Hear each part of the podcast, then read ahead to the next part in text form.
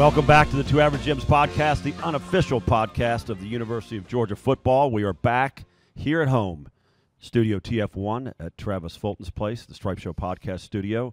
Big thanks to Travis as always. Please go out and follow Trav. Check him out on social everywhere. Lead instructor to Golf Channel, one of the greatest teachers in the country, uh, and also a great human. Trav, thanks always. We are rocking here. What a week, Jimbo. Georgia, Florida week. Hell week is over, and it was good. It was? It was really good. forty-two twenty, dogs on top. We're super fired up. We got a lot to talk about today. We're going to do a little review, as always, of Georgia, Florida. We're going to talk about our big week last week where we had a life-changing situation with Mister Vern Lundquist. What a gracious man he was to come spend some time with us. We'll get into that for a minute or so. Hopefully you've had a chance to check out that episode. It was by far one of the coolest things we've ever done together. Um, got to watch that. Uh, and we're going to talk about Tennessee. You got one versus two. Tennessee's tied for two in the polls now. So you got a one versus two in Athens, in God's country. Game day will be there. We're talking about the game of the year here, Jimbo. Uh, yes, we are. Got it. First time, before you get into thanking people, just want, before I forget, it's the first time ever in the history of Sanford Stadium that there will be a number one versus number two matchup at home in Athens, Georgia. Hard to believe. Pretty crazy. Yeah. I, I didn't believe it when I first saw it, but um, anytime we've been in a matchup like that, it's been in a national championship game, which is played at neutral sites, um, or we've been on the road. So pretty unbelievable stat to have for this, as you said, game of the year. I think it will be the game of the year. Yeah, Athens is going to be on fire. So uh, a lot to get through today. There's been a lot going on in the college football world. Happy Halloween to all of you out there that have celebrated Halloween this year. I uh, hope you had a great time. So uh, last week was incredible. We started off Hell Week, cranked out the show, did a bonus special show with Vern Lundquist. Um, Uh, like I said before, one of the greatest moments of our lives. We had him sitting right here in Studio T F one. Uh, he spent, we figured maybe we get fifteen, twenty minutes if we're lucky with him, hour and fifteen minutes, plus pregame leading up to it and postgame and a gala that evening and a dinner that he spoke at where we were lucky enough to be at the head table with him. We got to introduce him. We got to thank him at the end. Uh, spectacular day all around. That was last Thursday as we headed into the glorious weekend, world's largest outdoor cocktail party. Uh, we got some golf in on Friday with the Classic City Collective guys that came down, and want a big thanks to them for being a part of our big tailgate on Saturday and Blue thirty-two being a part of that. Uh, the first time we ever did that, we had a Two Average Jims tailgate. We put a couple of pictures out there. We were very busy hosting and having some Sweetwater's, unofficial sponsor of the Two Average Jims podcast. Uh, But we had a great turnout right on the river. Tailgate on the river was a success. We will do that again for sure. We've already signed up for it next year. We had a ton of listeners there. We had some great giveaways. We gave away four club seats to the game. So two lucky winners. Each got a pair of club seats, lower level, for Georgia, Florida on Saturday. They were thrilled. We gave away some Blue thirty-two stuff. Uh, we had tons of food, booze, music. I mean, it was fantastic.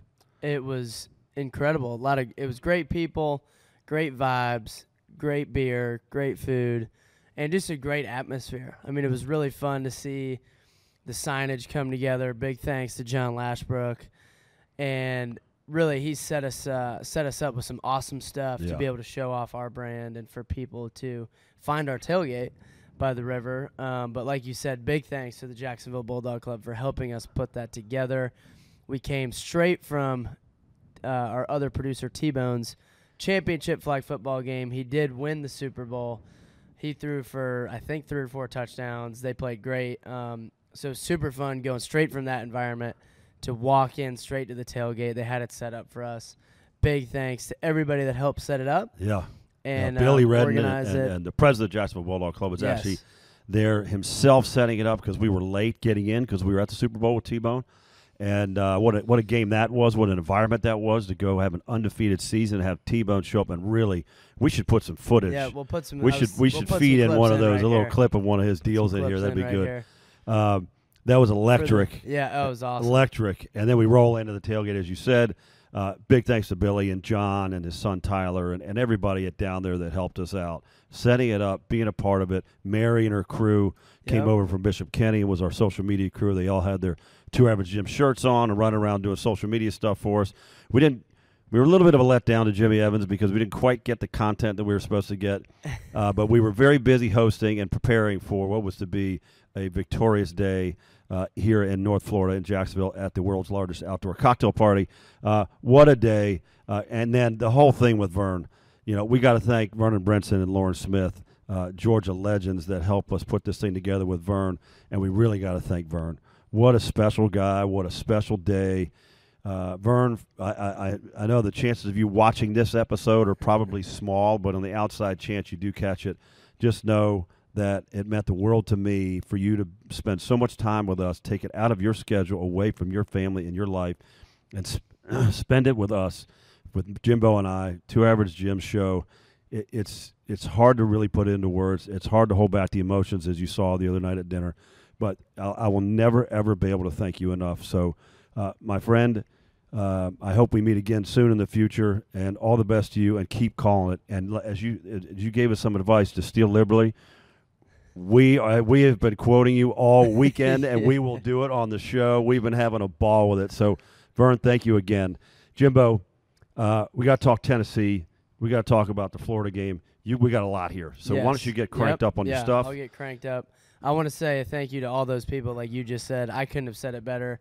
So I'm not going to try to say it any better. Um, what he said, thank you to everybody that was involved, Mister Smith, Mister Brinson, Vern, thank you so much, Billy Redman, Mary, everybody, just everybody, thank you for making it one of the best weekends I've ever had, yeah. and um, I'm sure a one hundred percent. Lot of other people. So now getting into the show, we've got a jam-packed show, um, Halloween episode. We're recording this on Halloween.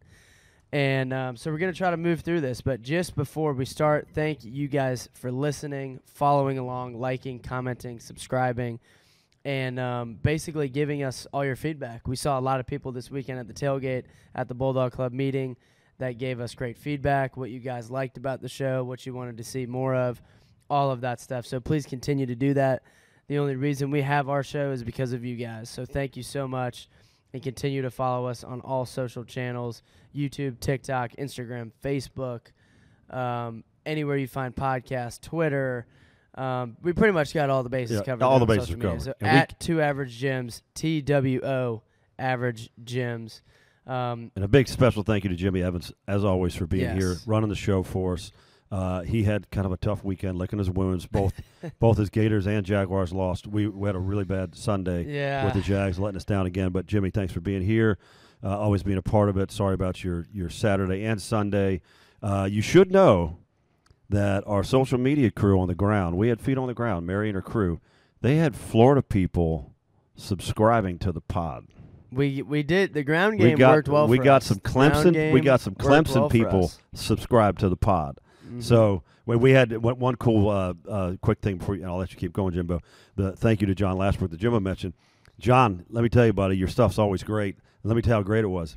Not only did it look great, we had a guy come up to us that we did not even know was going to be at the game. He was wandering down the river, headed towards the stadium on the sidewalk. He looks up on the hill, sees our banners on our tent, and goes, I know the Two Average Jims, and he ran up to the tailgate and told us that he had no idea we were even there, but he saw the damn thing on the corner and came up right into the deal, had some drinks. We got to reconnect with him, and of, of course he's a, he loves the show, subscriber from up in Georgia. So uh, super very cool, cool man. Super Stuff that's cool. happening for something that started in a bar uh, that was really make-believe is now, you know, we've been Vegas a couple times. We've been in Athens. We've been inside the building. We've been on the field. We've been back here in the studio quite a bit. Vern Lundquist on the phone, I mean, on the, in the studio. The show has really taken off, so thank you to all of you for watching and listening, however you do it, and please continue. So um, it great, very well said, Big Jim. Um, some big news today in the S E C. It's not um, an S E C Monday after big rivalry games if huge breaking news doesn't happen. We're going to start with Brenton Cox being dismissed from the Florida football program. Shocker. Former Georgia player. He was dismissed from Georgia. He has now been dismissed from the University of Florida. He did throw a punch in the game at Kenny McIntosh in the end zone. The referees did not see it. He was not penalized. And everybody saw it on T V. Thank you, Jimmy. That is what some people are saying. You know, that's why he got kicked out or dismissed. Um, That's definitely not the driving reason. That could have just been icing on the cake. Um, I was around him when I worked for the team. He was not very great for the locker room, um, hence the reasons why he got dismissed from U G A. I think there has probably been some similar issue issues at the University of Florida. Billy Napier mentioned his press conference today. They are moving on from him, and he thinks it'll make the team healthier in the future. So I do not think that he was the best fit there. We'll see where he ends up. But that was pretty shocking news. Um, another breaking news, Brian Harsin is out at Auburn as the head coach. He has been fired um, today after another loss to Arkansas, where they really just were not even really competitive in that game. I watched the highlights. Not very competitive. Auburn also did hire a new A D that started today. So I don't think it was a coincidence that they get the A D in there, get Harsin out on the same day. You don't want to have your brand-new A D kind of messing with the weird coaching situation. So they're moving on from Brian Harsin. And then to get to some Georgia news, Nolan Smith is likely out this week with a pec injury. He got hurt in the first quarter against Florida. A lot of people suspected it was a separated shoulder, which actually would have been would better. Have been better. Yeah. He probably would have been fine this week, but it is a pec injury. Those are very hard to come back from for any position in the game of football. Um, you could see him grimacing on the sideline, trying to work it out. He did stay on the sideline for the remainder of the game, but did not go back in. So he will – he's officially listed as doubtful. I don't expect him to play. He will be missed. Some guys will have to step up big time against this Tennessee offense. Amarius Mims also got hurt in the Florida mm-hmm. game. A little bit of an M C L issue. Hopefully he can come back. I'm, he's probably more on the questionable side. I don't know if he's going to play very much um, because he has been a key player when we've gotten the run game going. We do have some jumbo goal line packages where he comes in as a basically a third offensive tackle, and then you add Darnell on there, and it's very, very hard to stop. So hopefully he can come back. The good thing, though, is Jalen Carter played twenty snaps this week leading up to the game. There were some reports that he was going to be out, some reports that he was shut down for the season. That was not true. Played twenty snaps, mostly on third down in the game. Had, I think, only one tackle, but he led the team in quarterback pressures, mm-hmm. so he still affected the ball game. And if he can go one hundred percent this week, that will be huge. Um, we will need him to with how fast Tennessee plays on offense. You cannot sub a lot on defense, which we'll get to in a little bit. But if, uh, if we're going to have Jalen Carter back, he's going to have to be a three-down player, which he is. Um, it's been more of, I think, a conditioning and a health issue. So hopefully we get him back. Um, last thing is A D Mitchell. I really don't know what um, his timeline is. He played in the Auburn game for a couple snaps, hasn't played really since, so he's been up and down. I'm hoping we get him back because he's a dynamic Boy, playmaker nice. that we can use. But we'll see. If I hear anything from we'll um, any of my sources, I will let you guys know. And then now, before we get in the review for Florida, we have a very funny story about when we had Vern Lundquist on the show and kind of the debacle that happened getting him in studio. And so, Big Jim, if you want to know, I just rambled on for a while. Yeah, if you so want to go in and start that story. So speaking of, of technical difficulties, um, how we sounding, Jimmy? Everything sounded good? Everything's all good? Okay, good. So we... As anybody who's ever done this probably knows, uh, occasionally you run into an issue with your uh, with your broadcast, right? And it could be um, something really simple, like you know, there's a something doesn't work, right? Mm-hmm. And it all it happens, right? Everybody's stuff. So we had that happen. Um, uh, no, we didn't. The first we had, the, we no, no. So the first thing we the first thing that happened to us was we forgot to put the little card in. To record the Florida record, episode. Record, That's record, why some of the audio re- was the, off. Right, the, was some of the audio was off. We forgot to put the little thing in there. So we watched the, the, the soundboard, and we're like, huh, I wonder why that, that light's blue today and it's not red. Well, we now know it's blue because it wasn't working because we didn't put the card in. So now yes. we got through that, learned our lesson, and the sound ended up being great. Jimmy Evans did a yeah. great job and getting some sound. It wasn't our, our typical A++ in my mind, but maybe we're a little bit too – close to it and critiquing it too hard. We are so pumped up for the Vern deal last week. We're scrambling because we're trying to get organized for that evening for the dinner thing, and then we're getting organized for the tailgate on Saturday. We had to get everything dropped off because it was a production. I mean, we had a massive tent, you know, high top tables everywhere and other tables and I mean, just stuff everywhere. It was a big production. So we try to get everything down there on Thursday. So we're, we're doing a lot of things at one time. We're trying to work for a living, and, you know, we got the tiny humans at home. We're getting ready for the Super Bowl for T-Bone, and uh, we, we, we got everything loaded up in the truck, and we head down to the Studio T F one right here where we always are. And we get here, and we realize that we're early, which is great. We plan on being early with Jimmy Evans, get everything set. So when Vern walks in, man, we're ready to rock, and he's impressed. We get here early, and we realize that we don't have the key to the studio. So I really dislike self-inflicted wounds. We decided to take Jimbo's truck instead of mine because all the stuff was loaded into his truck, and we didn't want to move it into my truck. So then when we get here, we realize, oh, boy. And we say, oh, my, not a good one. The key is on my key ring on my truck back home. Vince is on, Vern is on the phone with me telling me they're a few minutes out. We are full, I mean, full panic mode. How do Completely we How do we get out. here? So I literally find, find the building guys upstairs that don't speak great English. Jimbo finds the building manager, see if they have a, a, a master key.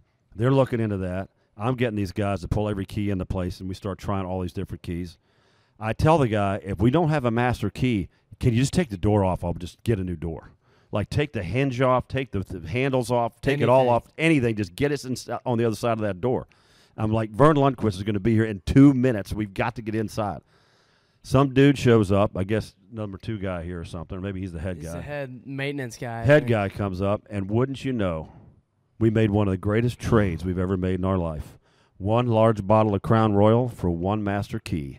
And we got inside Studio T F one one minute, no bullshit, one minute before Vern walks up the stairs with Vernon Brinson, his host, and into here. To, and it looks like we actually kind of know what we're doing. We're frantically setting up, setting up. We're trying to host Vern over here in our green room, over here on the couches and telling stories. And I notice that it's taken a little while longer to, to, than normal, than usual, to set up. I'm like, what the heck's going on? Well, we can't take our, our, our focus off of Vern. We're trying to keep the flow, right, build a relationship, get ready for the show, talking about what we're going to talk about, and, and just kind of, you know, really just bonding. And then I hear this Jimmy Evans moment. Uh, Jimbo, can you come here for a second? I'm like, uh-oh, that is not good. Yeah. That is not a good thing right there. No. So I'm trying to hold court with Vern and Vernon. And I'm trying to listen to what's going on over there, and what do you know? The damn soundboard decides it's not going to work. So the For day... the first time ever. Yeah, first time ever. The day we have Vern Lundquist in the studio, who flew here from Austin, Texas, the soundboard's not working. So now we're like, we went from triple panic mode, we can't get in the studio, to getting in the studio on a miracle, on a trade for Crown Royal, unofficial sponsor of the Two Average Jims podcast. To now we can't do the sound. It's not like we can bring Vern back. It's not like he's just going to come back for us, right? So what are we going to yeah. do? Jimmy Evans, Jerry Riggs, the whole thing with Jimbo. I don't know, still don't know exactly what they did, but the sound ended up coming out beautifully. I know Jimmy did a lot of that stuff on the back end as well. So huge thank you to pull it off. And I don't think I don't think we ever led on to it with Vern, so he never really knew that we couldn't get in, and nor do we have any sound. No. I mean, he he did not know that we couldn't get in. That yeah. was big time. Yeah. But yeah, it was great.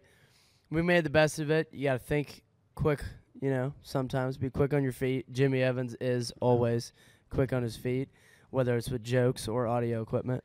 And uh, we made it work. And I agree. The sound, I think, turned out, I mean, wonderful. It turned out way better than for, I thought. I was excited. For what we, for, you know, for the circumstances of what was going on. We made the best of it. It was incredible, great episode, and the you know we had the film quality there, so that yeah. was fine. Uh, but my, really, my, we my we thought everyone would enjoy that story because by the time we left the studio, I mean basically my dad and I, I think Jimmy too, we were all sweating through our clothes because we were so nervous about getting in here, oh. getting the audio set up, trying to make you know Vern and uh, Mister Brinson com comfortable and make sure everything's good and. And um, so it was uh, quite the debacle to start the episode, but we recovered well, we made the best of it, and uh, we had a great interview with the legendary Vern Lundquist. Yeah, and our body temperatures hit around four hundred Kelvin at one point, and we're trying not to be nervous in front of Vern. And the whole time we're sitting here going through this like crazy, surreal experience with him, I'm sitting here thinking, what if this is not working? What if the volume, what if the sound and the quality, I'm like, can you imagine we f- pull off a way to get Vern in here with us and then nobody can hear it? I mean, I, that whole thing was just like, oh, my God, please, yeah. please. So we pulled off a couple of miracles. Uh, it's it, you got to watch the episode because there's a Have there's to. a piece of it where Vern tells a story similar to our story in the sense that everything went haywire and they were doing a live broadcast in Europe out of the back of a van. Honest to God, out of the back of a van. You got to go listen to this story. It's incredible the way they ended up doing it and pulling it off. So it just goes to show you when there's crisis, there's opportunity. We definitely believe in that motto. Having somebody like Jimmy Evans made that a lot smoother, and we pulled through and ended up with a, just a, a lifetime memory that I will certainly never forget. So uh, little fun stuff there on what all went down. Um, Jimbo, let's get into uh, – let's just review the game. I think, yeah. you know, we – the one comment I want to make on the game before you kind of give us your expert stuff is Jim and I are both in the stadium, uh, which we decided to do that kind of late in the game. And, uh, you know, we started off well, uh, and we got a little shaky. You know, we, we've had some moments where we are, uh, you know, getting in the turnover game and we're making some mental mistakes. You know, the I feel like the, the uh, roughing the, the passer was a little bit of an unfortunate timing play. I mean, he kind of pulled up. Yeah, and it's like, I mean, yeah. I, I'm not going to lie. Where I was at in the stadium, you could not hear a whistle yeah. of how loud so it was. It's so a little I, bit of unfortunate timing, right, yeah. circumstance. Shouldn't but, have happened, but I but still, I think it's, it's kind of a – Like, you you had to be at least looking at the guy, and the guy's standing like I mean, like he stopped. Yeah. Like, I mean, so I'm going to give him a pass on it. But like Because he wasn't the only player that – It wasn't like just him that kept playing. Right. There was a lot of guys on the field that kept yeah. going. But you, you take that fourth down. That was fourth down, right? Yeah. Three turnovers. You take that away, and this could have been really ugly. And I'll tell you, forty-two twenty, um, and nobody is really excited. Like nobody no, is, we did, is I, overjoyed because we, we didn't play that well. It just really just the third quarter. So, but the only thing I want to say about that is, and then I'll let you get into the real good stuff here, the expert stuff. It it it just shows you what Kirby Smart has done to this program. We've been going to that game for twenty years, and we used to go in there, and I'd be nervous as hell. What's going to happen today? Even when we were favored, right? I went in there on Saturday. We're going to win the game, right? And, like, I just don't want to get hurt. Remember saying, I just don't want any injuries. Right. And and, and we're going to win the game. I just feel real good about that. Then we dominate. And we could have just smashed them. And, and But nobody. Like, when we walk in today, Jimmy's like, I notice you guys really aren't gloating at all. And I'm like, well, I, you know, it's just like it wasn't really. Years past, forty-two twenty. I mean, we'd be dancing in the streets. Now, we did have For a lot sure. of fun that evening. I don't want to say there was plenty of dancing in the streets, but that was more because it, it was a victory over Florida in general, but we were all together down on the river, and it was that, right? It wasn't like, right. oh, wow, we beat Florida. I mean, nobody had that feeling. Um, so I think it's a tribute to what Kirby's done to the program and where, right or wrong, the expectations are of what he's done. I mean, yes. it is a I different agree. place. It's a different situation. It really is. And if people don't understand that as fans, our fans are amazing. They're so passionate. But if you don't really understand that, uh, you know, you're missing something. Jimbo, give them the real good stuff. Or give them the expert yeah. stuff. Yeah, no, I agree with you that the standard and the expectations have changed completely for when Kirby Smart got here to where they are now. And basically what I thought from the game, it's a great win, forty-two to twenty, a three-touchdown win over Florida. You always got to celebrate that no matter what. For kind of the run that they went on for years that we talked about in the preview, you're starting to see it shift our way a little bit. So you never really want to take these wins lightly because there have been a lot of times where in the two thousands we were the higher-ranked team, we were the better team, and we got upset by Florida. Right. So um, I think it's, you know, it's crazy that we that we still won by twenty-two and we lost the turnover battle three to zero. Mm-hmm. Um, the first half. Let me just get, start with the first half. The first half was great. We started fast. You go up twenty-eight to three. My favorite part was the two-minute drive to end the first yeah. half to score because we executed it perfectly. Stopped them on defense. Kirby used his timeout great. On the third down play, Anthony Richardson scrambled and went out of bounds, which let us keep two timeouts, mm-hmm. which is a big difference. Um, we got they kind of shanked the punt. We got the ball at midfield, and Stetson led a great drive, capped it off with a touchdown to Ladd McConkey. Um, he threw a deep ball to Ladd, which I think may have been uh, – they called pass interference on the defense. I think it was a bad call. I shouldn't say – I don't think it should have been offensive P I. I just think it should have been a no, no call. call. It didn't ha- – I mean, it got declined. It didn't help. But um, the very next play, we threw the slant to Ladd. He scored. And that really – I mean, I was in the Florida section, and after we scored that touchdown, people left. And I thought to myself, all right, that's ball game. People are already leaving. They're crushed. They're they're going to the locker room with no juice. And in the second half, we let them back in the game because of turnovers. Yep. You come out, and I can't remember. I rewatched the game this morning, so this is sad that I can't remember this. But um, I can't remember if they came out on their first drive and scored or not because they got the ball at half. Um, but anyways, we let them back in the game. The one good thing that I liked about the situation was we faced adversity in the second half, which has only happened one other time this year against Missouri. And not that we were – not that it was a true road game, but it did get loud in there mm-hmm. when we were on offense, and it was twenty-eight to twenty. It was a one-possession game. And what I loved is we kept going back to Kenny McIntosh after his fumble. He had some great he runs looks good. in the God, second doesn't half. Doesn't he look good? Oh, yeah. Dejon Edwards had some great runs. Branson Robinson had a couple great runs. But when it got close, twenty-eight to twenty, we kind of buckled down, took over the game again, scored two quick touchdowns, and put it out of reach, and that was kind of it. So they're kind of – we talked about starting fast and not giving them any hope. They had hope for probably two minutes in the game, which they got back. And I also said last week this team can take a punch and score. They traded touchdowns with L S U. They stayed in it with Utah. They stayed in it with Tennessee. So they didn't just roll over. I think past Florida teams, like under Dan Mullen when they went down like that, they just kind of rolled over and gave up. Credit to Billy Napier in Florida for battling back, staying even-keeled, coaching a good game.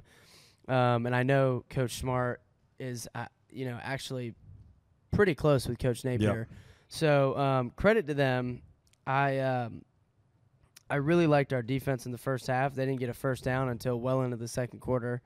Um, one thing that I am worried about, though, Anthony Richardson had multiple downfield throws that were wide open mm-hmm. that he either missed with an inaccurate throw or he just missed completely because he didn't read the play correctly. This is a copycat league and a copycat sport. Tennessee's going to see some of those plays and try to run the same exact mm-hmm. play. So I'm a little worried about that. Like I said, I loved what I saw from the running backs, Dejon Edwards and Kenny McIntosh. Um, they had two kind of big throws down the sideline on Keeley where he just missed time to jump. Mm-hmm. If he times that correctly. At one play, the shorter was incredible. Yeah, but that was, that he ball, was right there. And the perfect. Ball, he was. But the ball was perfect, and the catch was perfect. I mean, that, yeah, but he could have if he didn't. If he jumped on time, it, it, there's no way he would have caught it. He might have knocked it down. He yeah. he would he would have. Shorter's good. He's legit. That yeah, was, Shorter's he's big. He's and that good. ball that's I mean that's probably the best ball that A R threw all year. Yeah, that was a good ball. We had the one coverage bust on their one long touchdown. That was awful. Um, that, that was bad. That, that, that was Malachi, Malachi Starks came up, didn't um, read it right, and went up instead of, mm-hmm. and he tried to make a play on instead of tried know. to jump the route, which he was close, but you can't do that as a safety. But as a true freshman, you I mean for that being his first real real huge bust. That resulted in a long touchdown like that. Who? Malachi. No, he didn't. He had a pick in the end zone. We didn't have any turnovers. Did they call it back? Yeah, we didn't. We didn't have any turnovers. I thought Malachi had a pick in the end zone. Mm-mm. Right down. Uh, are you sure about that? I'm pretty sure. We need to check that. Pretty sure we lost the turnover battle three to nothing. But anyways, um, if we play, really the only bad. Um, quarter was the third quarter. Yeah. And if we play a quarter like that versus Tennessee, we risk a loss. That's because they score very fast. Um, yeah, they didn't have any turnovers in the game. Um, they, they must have not called that a pick then. Yeah, I don't. I yeah. don't remember what you're talking about. Um, he got it. He came, He kind of rolled over, and I, I thought he had a pick. Um. Anyways, that with how fast Tennessee scores, we can't play a quarter like that. Um. But all in all, huge win. I like the tempo that we used on offense. Mm-hmm. I don't think you'll see that this week. We're gonna try to control the time of possession, but I really did like the tempo we mixed in. Loved getting the tight ends involved. Obviously, I said last week that we would rely a lot on Stetson throwing the ball, which we did. He threw it thirty-seven or thirty-eight times. And I know a lot of other media members were saying we're going to run the ball the whole game. Um, I bet you we, we run it a lot this week. I think we're going to run it a lot this week, too. Um, I also said look for the tight ends to have big days because of the poor tackling on the Gator defense, and Brock Bowers went for a career high in receiving yards. I'm not saying I'm from the future. All I'm saying is I felt like I had a pretty good feeling that Yeah, game. That was good. But there's um, a wait on a tight end play. Let me mention this. There's a play that Darnell made, and I'm not sure if people really understand how amazing of an athlete this man is. And on that this one particular play, the D-back for Florida, I can't remember which one it was, he goes low on Darnell. Darnell got so low with his upper body and helmet. I mean, I'm talking like a foot and a half off the ground. Pounds the guy, keeps his footing, keeps on going, gets hit again, keeps on going. To get that low as a man that big, and I've I've met him with you when you when we got to hang out with him. Yeah, he is a massive human. For him to be able to have the coordination, the balance, I mean, this the flexibility, the whole thing to be able to get that low, crush a guy, and stay on his feet and keep going. That was a that was an incredible play. Mm-hmm. I think it was only a maybe a fifteen or seventeen yard play, but. If you he if made you, the play. If you rewatch it and watch him take on that D back and how low he gets, it's it's unbelievable. Um, that's awesome. He's just a freak. He's yeah. a freak. He's LeBron. A couple more stats um, to end the Florida review. Uh, the Gators averaged two point nine yards per attempt on the ground on Saturday. They entered the game leading the nation, averaging six point four yards per rush. Wow. So we were still very dominant Ooh. against the run. Um, we had three sacks against Anthony Richardson. Um, we were pretty dominant on converting on third down. We were six for twelve, fifty percent, and we were two for three on fourth down. Um, we were Four, The fourth down we missed, that was a drop. Yeah. That was Darnell at the end because we probably would have won forty-nine twenty if he, if he catches that. Yeah. Um. We are off to an eight and oh start this season. It's the tenth time in school history that we have started eight and oh, but the first time that we've done it in back-to-back seasons. We are eight and four in the last twelve matchups against Florida dating back to two thousand eleven. And um, we're what, five and one in the last six, right? Yes. Yeah. Um, I like those numbers, Jimmy. Yeah. Florida scored seventeen points in the third quarter on two touchdowns and a field goal. In Georgia's first seven games, they had allowed nine total points on three field goals in the third quarter. We also have outscored our opponents this season in the first quarter, seventy-four to six. So we need to keep that momentum going with our big game coming up against Tennessee, game of the year. But that kind of rounds out my review for Florida. Just a good win, a little sloppy in the third quarter, put ourselves behind with dumb turnovers and penalties. If we clean that up, like you said, that score... That was at the end of the first half, twenty-eight to three. You may have seen that replicated in the second half. But um, credit to Florida. They made some great plays, yep. and Coach Napier kept him in the game. He's got a toughness to him, Napier, that is not like Mullen. You know, Mullen's more, I think, on the, you know, ego flash side of things. Uh, Napier's, you know, gritty. You think so, Jimmy? Oh, there you go. Oh, we're getting we, we got expert Florida opinion coming here from yeah. Jimmy Evans. Oh, yeah. Yep. Yeah. Yeah, well, Fresh George is only going to get you eight and four on your best day. Um, but Napier, we'll see. I think, yeah. I think he will turn the program around, and I think Florida will improve. I do believe that. So, Jimmy, I think better days are ahead, buddy. Um, M V Ps of the game. M V Ps of the game, Jimbo, and that that's sponsored by uh, who's who was our sponsor on this thing here? The re, uh, Classic City Collective. Classic City Collective. The guys came down. We're part of the tailgate. Uh, helped us out with that. Had a big time. Uh, we did golf with those guys, hosted them for golf, And the Classic City Collective, man, it's really, really important. We found out while we were spending time together that there are teams that are have collectives like ours. I mean, pretty much everybody has one at this point to deal with this N I L thing. And there's teams out there that are ahead of us that should not be ahead of us, right? We should be at the top, gold standard, running the show as far as fundraising, dollars to our athletes, opportunities for our athletes, et cetera. And you see, if you watch recruiting at all, you're going to you, you're going to start to see, and it's already happening, right? We saw some the kid go to Miami. Uh, you this stuff gets published about what these guys are getting paid. Well, we need to have that for our athletes, not just the football folks, but all the athletes at the University of Georgia. And Classic City Collective is leading the charge and trying to come up with a sustainable model. Try to get in the twenty-one club if you can. Give them ten million dollars if you can. You know, that's fine. That's fine too. That'd be but, great. But if you can't, the twenty-one club is a way to have an impact yourself. twenty-one dollars a month, but you can do any level. You can do fifty, a hundred a month, whatever. Jimbo and I joined, uh, and it's it's a way to get uh, our dollars that we want to give to what we care about the most, uh, the athletes of the University of Georgia, the university, et cetera. And uh, at the, and Classic City Collective is here to manage that, take care of that, help all the athletes, not just with getting the contracts, but managing the money, preparing them on how to how to deal with all that stuff, and deal with what comes with if you get a contract. What do you do? You got to learn how to talk to people. You got to learn how to be on television. You got to learn how to be in front of a microphone. All that kind of stuff. So, uh, thank you to Classic City Collective. It was so fun having those guys down here, uh, big time Georgia Florida time with them. Um, let's get into the M V Ps here. I think it's pretty obvious. Uh, mine on offense is the man, uh, the double B, Brock Bowers. Yep, uh, he too. Pretty much could win it almost every week. It's kind of funny when you think about it.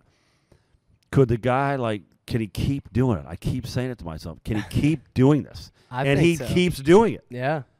Right? I think as so. long as he stays healthy. I yeah. mean, the coordination around that double, triple flip touch, flip it back over and over here. I mean, I know he didn't design it that yeah. way, but he, he made it happen, mm-hmm. right? That's soft hands for the big guy, the catch he made over the top. Yeah, that was a great catch. It was incredible. I mean, he's Spider-Man. He, that's what I was saying at the game. He's he's like his hands. He just, everything that goes near his hands, it's yep. unbelievable. So Brock is mine on offense. Jimbo, who do you like? Me, me too. Okay. Brock Bowers. Yeah, Brock Bowers. And then defense, I had Chris Smith and Javon Bullard. Chris Smith won co-defensive player of the week in the S E C. Yeah, I saw that. A great game. And Brock actually was um, co-offensive player of the week um, for the S E C. Are you sure it was co? Um, I'm not sure. I don't I think it was. it was. I think he got it straight up. Okay. Yep. Um, sweet. Well, and then Javon Bullard, because he led the team in tackles, and I thought he just played a great game flying around. Yep, I like those picks. All right, so Tennessee preview. Brought to you by Atlanta Chiropractor. Uh, Atlanta Chiropractic, excuse me. Go to atlanta chiropractor dot com. Go over there if you're local and see Doctor Crosby and Doctor Blake. I think these guys are fantastic humans. They heal all of our wounds. Jimbo, we needed that yesterday, and actually we needed it today. I spent uh, a few minutes at Blue thirty-two trying to get ready for the show and get prepped up and get revamped after our weekend downtown, and then uh, our sad Sunday watching the Jaguars. But yep. get over to Atlanta Chiropractor if you can. Uh, Atlanta Chiropractic, excuse me again, or visit them on their website, atlanta chiropractor dot com. Thank you, Doctor Crosby, Doctor Blake. You guys are the best. I will see you soon. Jimbo, Tennessee. We got to, uh, don't forget, we're going to do our special guest before the Tennessee preview. Oh, our special guest this week. Yes, special guest. We are having on P G A Tour caddy Kip Henley, Uncle Kip, as I know him, is coming on the show. He is a huge Tennessee fan, follows them very closely. Very excited to get him on the show, get his opinion about the Vols, and to see what he thinks about the game. So we're going to put his interview in right here before the preview. Um, but He's Decision it, Cave, right? He's coming to, he is, to us yep, decision in the cave? Decision okay. Cave. Yeah. Um, but it's going to be a great interview. We're very excited to have him on, so we're going to put it right here. Kipper is uh, the best. We've known him for years and years and years. He met Jimbo when he was just a little guy, uh, knee-high to a duck, as Pops would say. And uh, Kipper, I don't people, I don't know if people know this, uh, who we're talking about, but longtime P G A Tour caddy, great golfer himself. He won the first Big Break yeah. on the Golf Channel ever. and uh, actually played out on tour for a little bit. Um, just a phenomenal human, wonderful family, and he's one of the funniest jokers you'll ever be around. And if you follow him on social media, you know exactly what we're talking about. Yep. He's got his own damn language, and uh, he's got his own, you know, sort of uh, vernacular and how he how he does mm-hmm. his spells his stuff and talks his stuff. I mean, so we're gonna have him on. We'll get a full Tennessee feel and vibe from Uncle Kipper when we go to the Decision Cave. Welcome back to the Two Average Jims podcast, the unofficial podcast of the University of Georgia football. We're coming to you live from the Decision Cave this evening. Jimbo, very excited about the special guest we've got here for everybody. It's Tennessee week. We brought in a Tennessee insider. He's on the road, as he always is, but he's a family man first, and then he's out chasing uh, his profession out in the golf world. He also has some solid football knowledge, which is why we pulled him in here. Jimbo, tell everybody who we got. Yeah, so this week I want to welcome on our very special guest, Kip Henley. I refer to him as Uncle Kip. We've known him for a very long time. He has always been great to us. He has been a mentor to me for many years. He does great things. Like my dad said, big family man.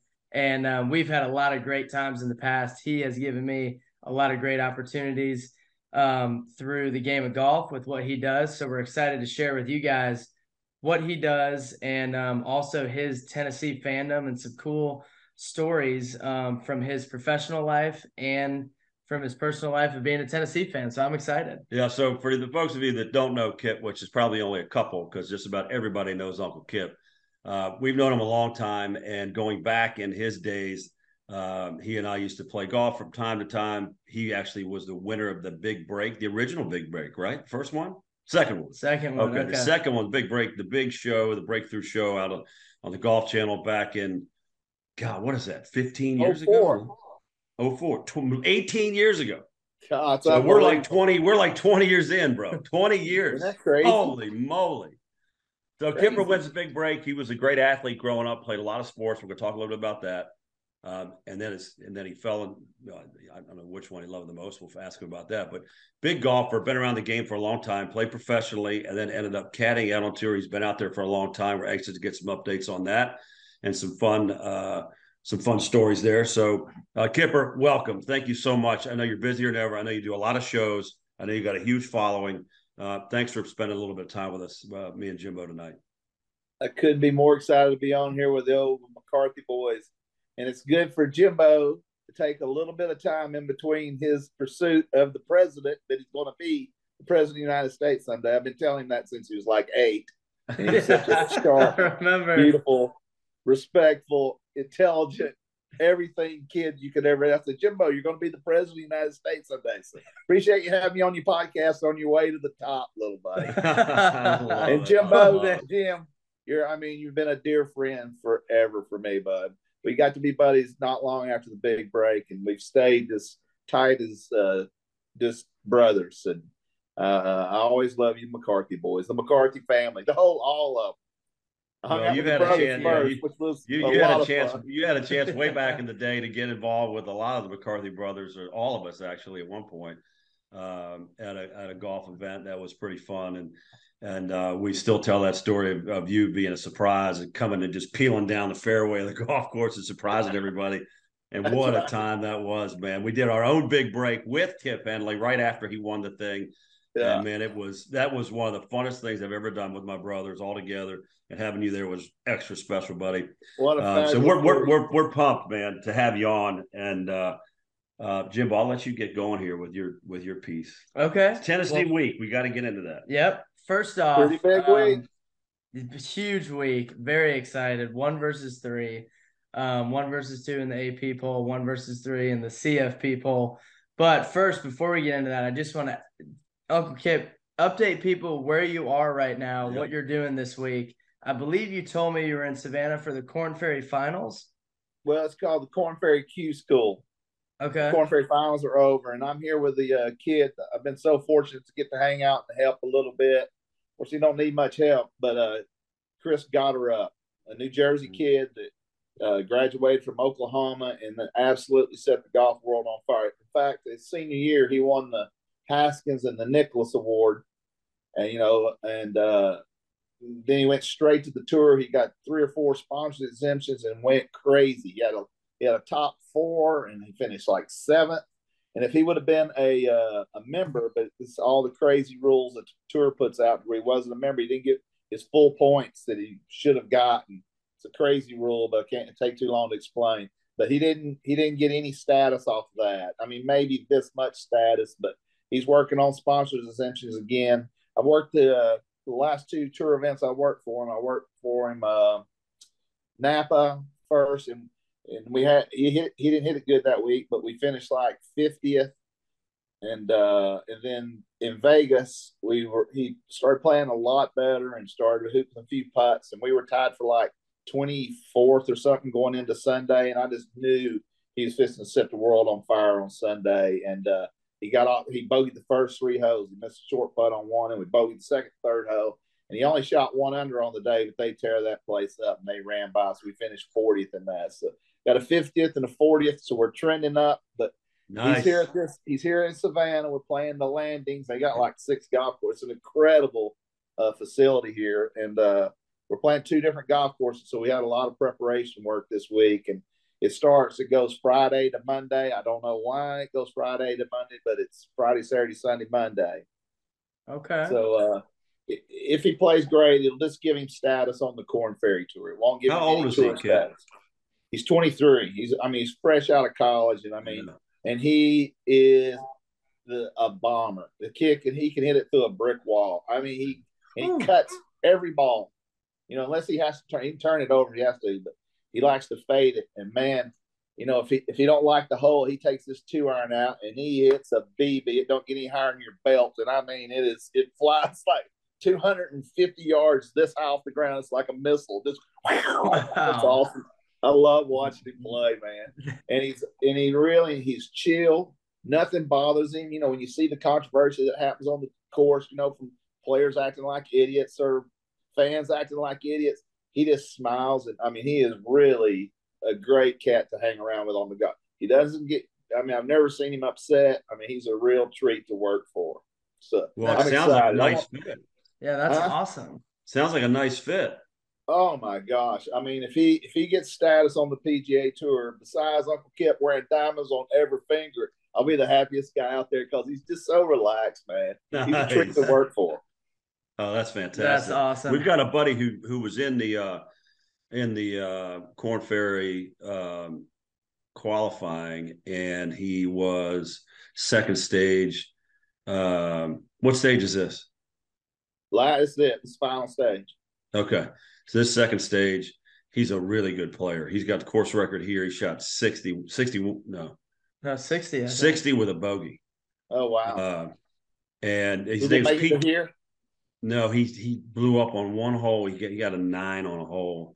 He was tied for eighteenth, and uh, Woo. yeah, school's brutal. And there's there's not much room anymore. I mean, it's like on the P G A Tour. I mean, you slip under the cut, you can still win every week. You can win every week if you just barely because there's, the cuts are dropping, you know, and the winning scores aren't changing that much on the P G A Tour. You know, it seems like there's a mental block there or something. But the guys who just plays so dang good, man. That that cut drops, it drops every every week. It's dropped, you know, every year. It just seems to get a little better. Tiny shot here, tiny shot there. So, I mean, the quality of play is insane. So that cat probably is as good as your buddy's probably as good as anybody here. But like you said, he had a bad hole. It's, it's unbelievable. It's crazy. Yeah, and I, uh, we crazy. haven't had a chance to follow up with him about it. It was such a bummer because we're all rooting for him back here, and he's he's one of those guys like you said. He's He's a great guy. He's a little bit older. Um, I'm guessing he's twenty-nine. Yeah. He's been at it. He's been at it trying to get there, and, and he's playing a different level of golf right now because we play with him over the years, and he he he hits it through a brick wall, like you say. I mean, he hits it a freaking mile. I mean, it's oh, crazy. Fun to watch. That's where we're heading with the game now. They're all these guys bombing. But you call him old at twenty-nine. Calm down. I was forty-four still going to tour school like an idiot. I wasn't. I'm just talking about how today these guys are coming up and they're so damn young and they're already uh, out there. Right? He's been bouncing they're around. So good for, coming out of college now. We played yeah, with two went, or three of his college buddies, and I mean, they're dynamite. They're they're loaded with game, and they're brilliant minds. I mean, kids now, man, they're just so well trained. It's awesome. I love it though. Oh, it's awesome. um, and I have a question real quick, Uncle Kip. For so when you say a ton of, I don't think many people know this about the game of golf, or I, I don't think maybe the I don't think the casual fans know this, but when you say, I don't even think I really know what goes into it. So when you talk about preparation from you from you guys going into this week, what's the preparation like for you? Like, what's your process behind that? Well, uh, preparation isn't as difficult as it used to be in the old days, uh, before the yardage books became so darn comp- complete. They're amazing. You know, and the tour has backed it down a little bit where the, they, we don't have the green, the the uh, in-depth green uh, slopes like we had for a while. It was That was going insane where you could read a putt from the parking lot. If you tell him where he's at on the green, you could read, you say, where's the cup? How many on it is? Well, this putt's going to break left. You know, if you knew how far he was on, how far he was from the edge, you, you could look in there and say, this putt breaks left. Or, but they they started to back that down, which is good, because I was kind of old school when that was kind of happening. I kept reading it the old way. I always like to say I can see downhill, you know. Putts break downhill. It's that simple. So, but, uh, as far as preparation now, Jimbo, you know, you like to uh, get to the golf course. If you can work it before he gets there, which is the best scenario. But uh, like this week, I couldn't. We got here at the same time. We started at the same time. But, uh, we just get a feel for what's off the tee. You know, we'll hit, we'll play practice rounds. And the main thing I'll do as a caddy, really, I'll walk around the greens to see, you know, I like to put a red, yellow, green on the, I'll put an R, a, a Y, or a G on the, where, because all the pins on the P G A Tour, they just don't put them in the middle. They're never in the middle. They're mm-hmm. always, you know, three, four, five from the edge, you know. And so I'll walk around, I'll look, I'll figure out where the pins, and we have the yard, we have the pins from years past. We know where those are at. So I'll walk to those parts of the green, and I'll look. And if I've never seen the course before, if I know it like Hilton had, I've been around it five hundred times. I know where you cannot hit, where you can hit, where you can miss.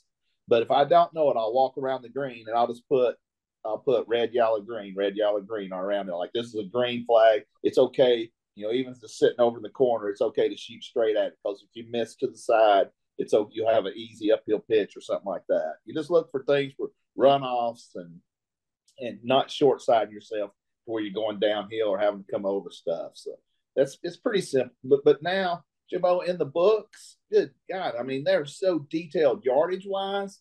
I mean, mm-hmm. you stand on the tee, you can play it completely blind. I can look at my yardage book and I go, you got you got two hundred thirty yards to carry that bunker on the right. You see that bunker that's over it? It's another eighty yards to start right there.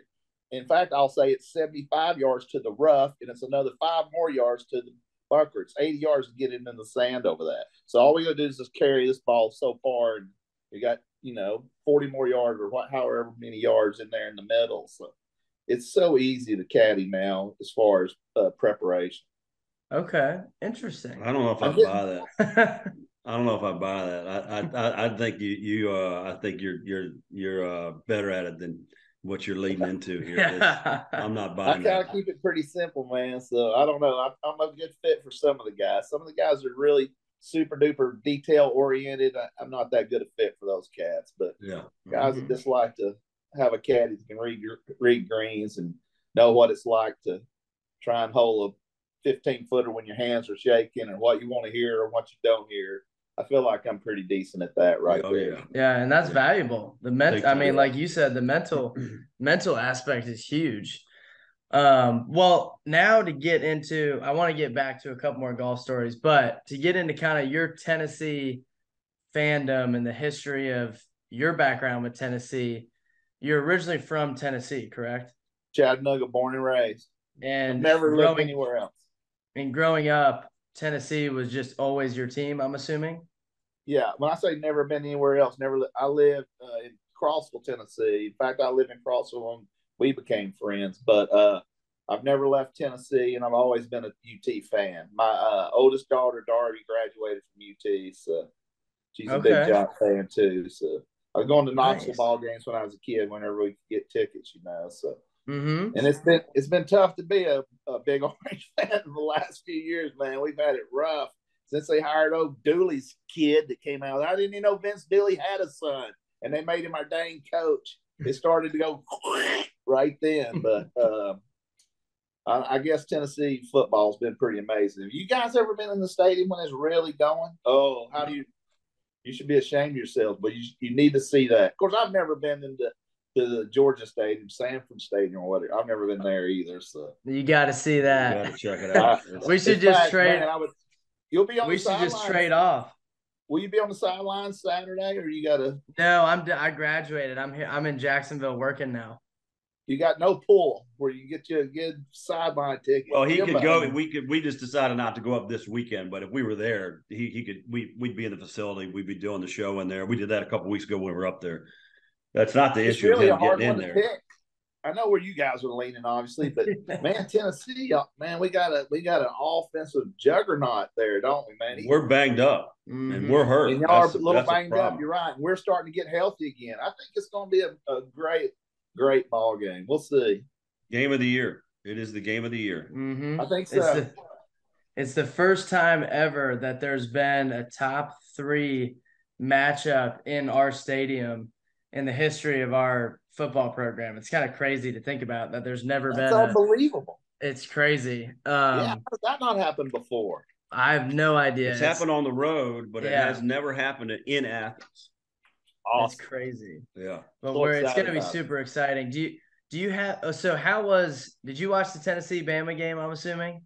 Ever. How was that? How was that feeling of beating them for the first time in forever? I mean, I don't know how many years it's been, fifteen years. fifteen. Saban's never lost. Mm-hmm. And, uh, I mean, I was an idiot. I watched it all by myself in the living room. Sissy was off work and doing her food truck, the wife, you know. And, I mean, when that field goal went through, I screamed like a little girl. I ran outside and screamed at my neighbor. He's a big ball fan, yelling across the street. I'm yelling at him, hey, go balls and stuff in the middle of the night. I'm sure the cop, I mean, the neighbors called the cops, some of the neighbors, but. I mean, it was so cool. And that ball goes across the field goal like a watermelon. It goes oh over this God, way, not that way, you know? Unbelievable. Unbelievable. Insane. Like they shot it in midair like a duck or something. It was just – It was so – Unbelievable. But pretty exciting, man. I screamed like a little girl. I just loved it. Well, when Tennessee is good, uh, your guys' fan base is so passionate and, and just rabid. I mean, they're just – The, the, you know, I remember watching the games growing up and then, you know, in college and stuff and, and the Peyton Manning era and stuff like that. And just see that place with the checkered, when they checkered flag, the, you know, the, obviously the end zone, when they checker flag the, the crowd, do the check, whatever, yeah. you know how they do that? That's, that's yes, really cool. Up. Yeah, really exactly. cool. So it'll Our be interesting. I'm glad the right. game is in Athens. I can promise you that because I, yeah. that, that would not be fun going to Knoxville. Man, I hope, I hope, I hope the fans are, you know, handling themselves. Whoever wins or loses, I hope the fans do it the right way. You know, more important than anything else. I would imagine uh, we're hearing stories that there's a lot, like thousands of people traveling from Tennessee in for the game into Athens. So we're kind of oh, yeah. anxious to see if they make it into the stadium because you know they get a certain amount of tickets. But you know, whenever that happens, like we've had some, we've taken over some stadiums on the road. That has sure. been, you know, pretty well documented. It'll be interesting to see what happens in Athens on Saturday. I'd say the Athens folks are going to guard them tickets with their lives. It won't be, I mean, there'll be a fair amount of orange in there, but I'd say you guys are going to be, you know, this is the way it's supposed to be. You're going to I'm hoping so. Yeah, I'm hoping so. We need to be loud. We need to bring it and be disruptive for sure. It's just going to be too crazy. We're thinking about going, taking the family up, but we're going to go up in a couple of weeks for the Georgia Tech game.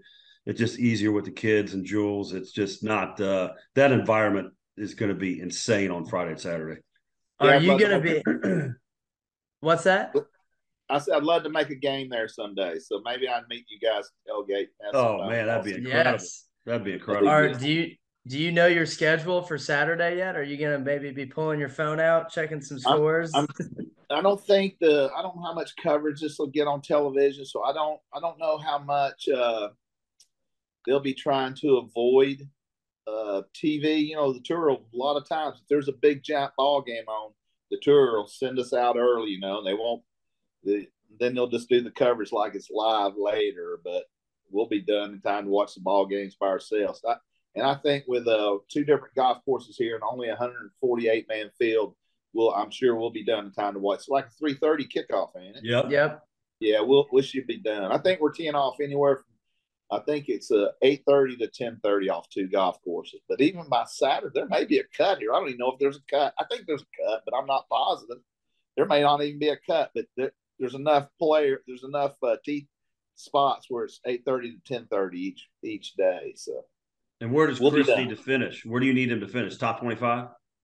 You know, I, I think it's – I'm not sure. I think everybody here gets some form of some kind of status by being in this field. But to get full status, I don't know. I don't even know. I don't care. I, I mean, I haven't even looked. I haven't asked. I don't want to put any pressure on him. I just You're want right. to just beat the snot out of everybody every day and make them hate us. That's, that's my job, you know. That's perfect. Love yeah. that. Solid game plan. That's like a football attitude on yeah. the golf course. Yeah. I love yeah. it. Yeah, so tell, so I know that you played a lot of sports. I know that uh, you have an occasion to quote your frame and your your height and weight, your stats as, as and your age, and and you're still what you can do from speed and strength standpoint and club head speed and golf and all the other things. So I, I know that you are an athlete and you played a lot of different sports when you were growing up. Um, tell everybody just a couple of those, what, what you played. Well, I wasted so much time in school uh, chasing. Are you guys still with me? Yeah, yeah. Mm-hmm. Well, my, my battery thing popped up. I got twenty percent. I should be all right. I can just plug it in. Uh, so uh, I wasted so much time in my career uh, chasing that daggum. Did I mess it up? No, no you're good. You're good. So I, I wasted so much time in my life chasing that dang basketball, man. I lived uh, – I played hoops all the way through my senior year in high school, you know, hoops and golf. But, uh, I played uh, played other sports leading up to it, football and baseball and stuff. But uh, basketball was my second best sport, I guess you say. But there wasn't much room for a five eight white kid that couldn't throw it in the ocean standing on the beach. So. But, you know, a lot of that stuff that I did that I thought, you know, because the – basketball came just before the golf season, and our basketball coach, he trained us hard, you know, we lifted weights and stuff, and and this was in the seventies, you know, before guys knew. And so I'm in the weight room and I'm pushing up weights and I'm thinking, killing my golf game, killing my golf game, getting stronger, you know. You don't want to get muscles for golf, you want to be flexible. But and I was smashing it by everybody, and I was, and all I could think was, man, if I weren't lifting these weights, think how much further I'd be hitting by these guys. But I, it I was hitting it by them because I was strong, you know. And guys started to find that out later in life. But uh, I was terrible at. I mean, I was an okay point guard. I was fast and and uh, and could dribble and and and uh, pass like crazy. But man, I really was a poor shot. Man, I shot like a knuckleball. If it didn't hit the center cut pork chops, it rattled out of there. It never just went down. It was so much wasted time playing.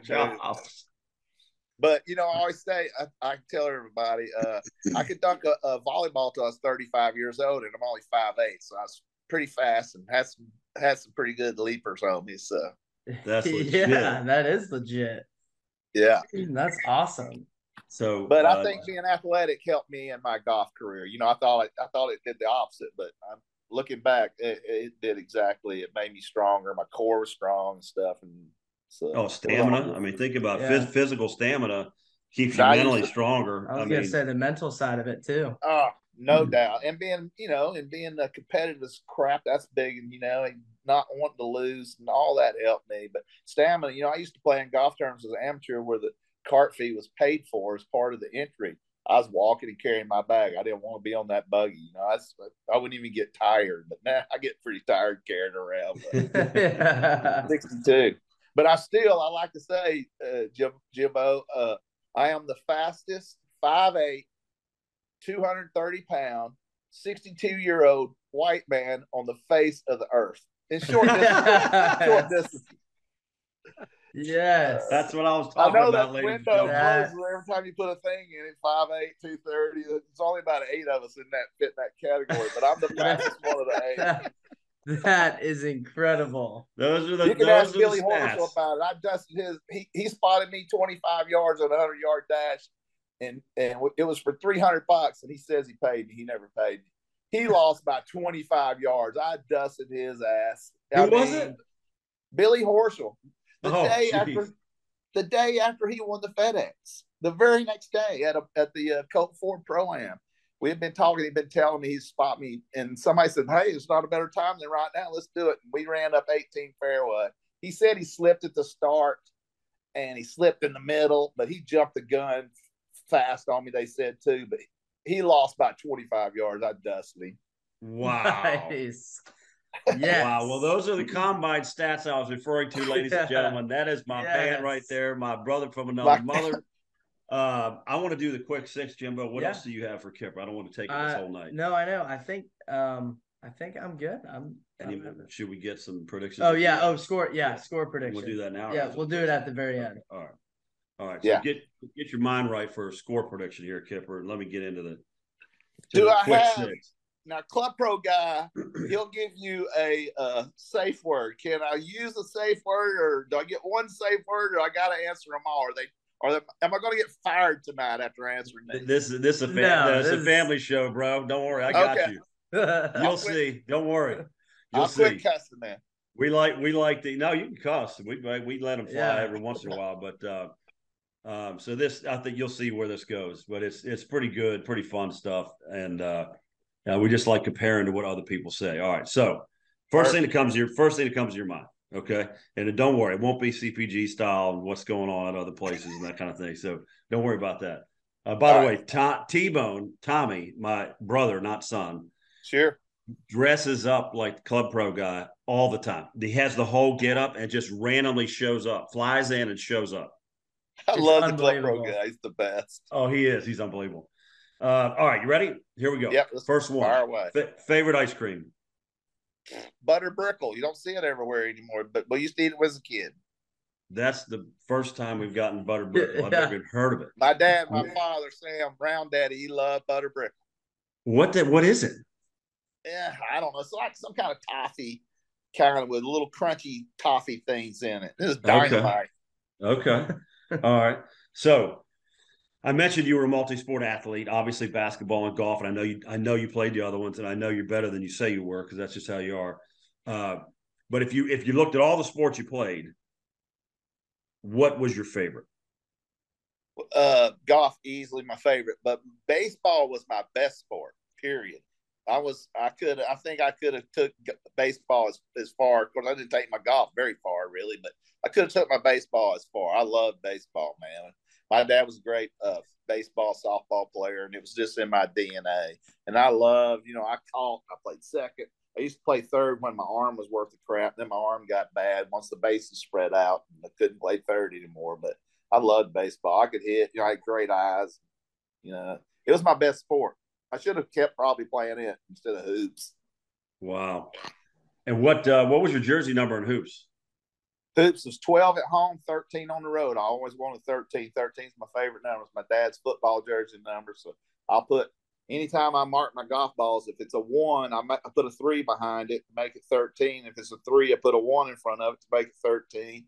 And then nice. uh, my football That's jersey really cool. was forty-one. You can't use four balls either. I hate fours. I won't use fours.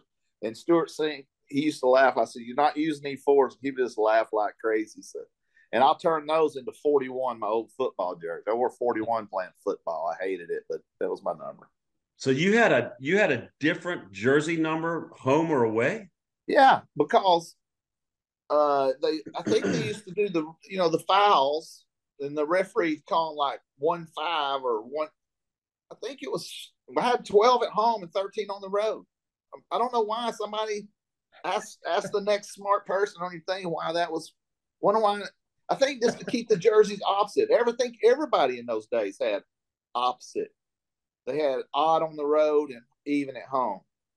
There had to be a reason for it, but Co- uh, Michael didn't go to twenty-four when he was at, no. at home, did he? no, no, no. That's interesting. That I've is. never, I've never heard that. That's probably my first thought was, you know, that's the uniforms we had, right? Like, what jersey number did you get? Well, whatever they gave me. You know, I couldn't no. pick my own jersey. I just gave it to you. And I maybe they a, just had two sets of uniforms and there was no twelve in the one or there was no thirteen in the other. I can remember, and I can't tell you why, but I think every school did it in my day. Somebody on figured no why, but at home it was white and I was twelve. On the road it's purple and I was thirteen. You know, we were purple and gold, but we have white and purple jerseys. So white at home, number twelve, thirteen purple on the road. But thirteen that's was cool. my number. That's cool. That's cool. All right, so avid sports guy, great athlete, played them all. You watch them all. Who's your favorite sports team? I think I know. Sports team? Yeah. Bra- Bravies. I, I knew it. Yeah. Bravies. We lived in Bravies. Atlanta yeah. when I was when I was sixty in nineteen sixty-four and sixty-five. I lived in Atlanta. We moved out of there just before the hippies took Atlanta over. The hippies used to scare my parents. There's a lot of that going around. I think my mom and dad didn't like that either. Yeah. That, those long hairs, mom and dad go, those long hairs. And then we started wearing our hair long and they stopped hating hippies so bad. All right. These are going to be super easy for you, buddy. Then we'll wrap it up. I'll kick it back to Jimbo. Favorite golf course you've ever played? The Honors. It's, it's near my home. Tennessee. It's, Chattanooga. It's straight dynamite, man. There's not a cooler place on earth to get to play. I'll probably average about one time a year there. You know, some years I haven't played it this year. Of course, I've been under construction, but I try not to wear my welcome out there. They're pretty dang good to me when I when I do get to go over there. But I once a year, once every two years, all I get to play it. But man, when I do, it's it's like I'm a kid in a candy store. I just love it. Everything about it. It's all golf. There ain't no tennis courts. Ain't no swimming pool. There ain't no pickleball. You go in there, you're golf balling, man, and it's on. It's, it's such a great track. Oh, that's nice. Killer. That's killer. Awesome. What's the, what's the favorite place you've ever caddied? My, well, I got to caddy at Augusta. That was pretty dynamite. But as far as, uh, you know, I caddied at uh, Saint Andrews, Carnoustie, and Turnberry over there, Pebble. But really, the weekly tournament, you know, that's not a major, uh, uh, Hilton Head. That's, that's my place. We always have a big house, you know, and Brent and his flunky buddies come down from Chattanooga, and I mean, we'll get six, eight bedroom house. And we well, I've been there. We were, I think we were there with you. You yeah. did. I remember you being yeah. out by the pool. Now you're right. Yeah. You yeah. you got we a did. couple win. You got a couple wins in Hilton Head, right? When you were on. Well, the just just one, but it was a good one. It we could have yeah. won ten times because he won it by Brian Gay won it by ten shots. There, it's pretty incredible. Whew. Wow. That's Only wow. five people in the last fifty years have won by ten shots or more, and little old Brian Gay is one of them. Pretty cool That's stat. Unbelievable. Yeah. Unbelievable stat. How many? Five? Five, but Tiger's done it like five times himself. But yeah, only five different humans have won by more than ten shots, like in fifty years of P G A Tour golf. Last That's question, crazy. and this is this is something for the fans. What's your low round ever? I know the answer Sh- to this, I think. I've shot sixty-one. I've shot it like three times. Can't get any lower than that. I'm going to do it. Ooh. I thought you shot – I knew you shot sixty-one. I thought you shot sixty. Three different times. One time at my where I was the head pro at Heatherhurst, I birdied one. And by this at this time, I've never had more than five birdies in a row. And the seventh hole on that side, it was a reachable par five.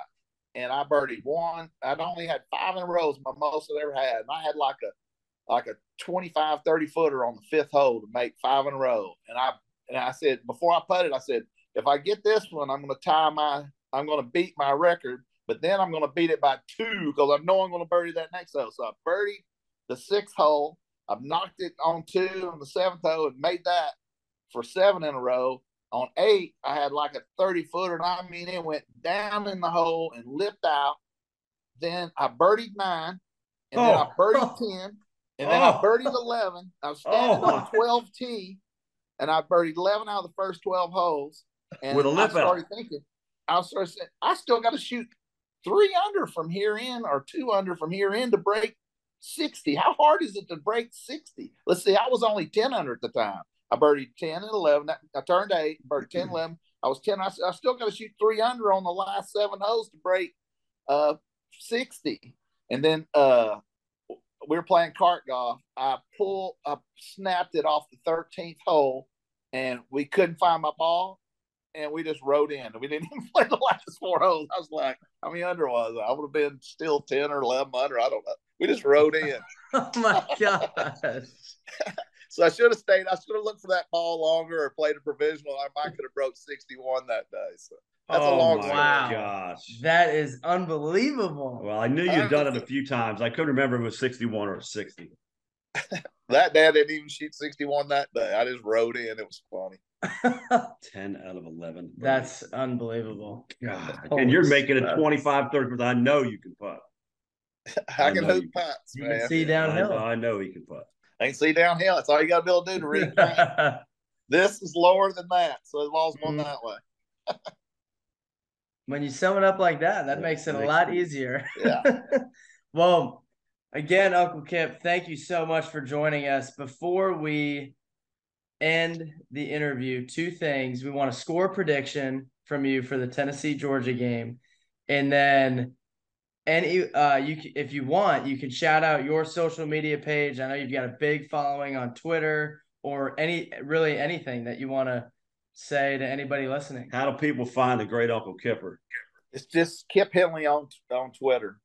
Uh, I think it's, it's like no breaks or something. I don't know. There can't be that many Kip Henleys running around on there. So I'm Kip Henley at, at Kip Henley on the twatter, I call it. So. You got to go follow him. He's got his own language. He's got his own. Yeah. Uh, yes. he's got, I mean, it's unbelievable. And and and in your description, I don't know if you still have the same description on there, but do you, do you, do you still have the one about what you do for a living? Well, I think I took that one. I've changed it where I, I say I clean guys' balls and carry heavy stuff. I think I changed it to. Uh, I think. Like Tiger gives me the head bob when he sees me. That's something I don't know. I change it from time to time. I love it. I like That's to have awesome. fun on there. And if you become a loyal follower and you really want to understand me, you need to order a Kitchenary. So it's the only way you can understand it. That's exactly right. Go. He's got his own lingo. I'm yeah. telling you, it's his own language. Yeah. I speak in Kip Bonics, they like to call it. So you need a yes. Kitchenary to be able to read it. Yeah. You but I like to have fun on there. It's really, you're really good, buddy. You're a great follow. Everybody yes. get out there and follow him. Check it out. Now give us your score prediction. I know which I way you're leaning. I think it, well, obviously, I'm gonna I'm saying the Vols, but uh, I think it's I think it's a field goal game again. It's thirty-four thirty-one. Big Orange, baby. We're gonna do it again. That kid. I hope his field goal goes through there this way this time, not that way this time. Yeah. It doesn't matter how it goes through, as long as it yeah, goes you're right. Through. As long as it goes through. But I hope it's a barn burner, man. I hope I hope it's tight. I hope the fans handle it right, you know, both sides, and the and the players handle it right, man. It's really going to be an exciting ball. I just pray it's a tight one. It's going to be electric. Mm-hmm. It's just going to be electric. It's going to be electric. And if if Tennessee wins, what a storybook season to beat Georgia and Alabama. Unbelievable. Uh, I mean, that is something. Uh, and it, if they don't win, it, it's not over. Um, no, it's not. I still think they're going to be in the playoffs. I, I think there's a very good chance of that happening.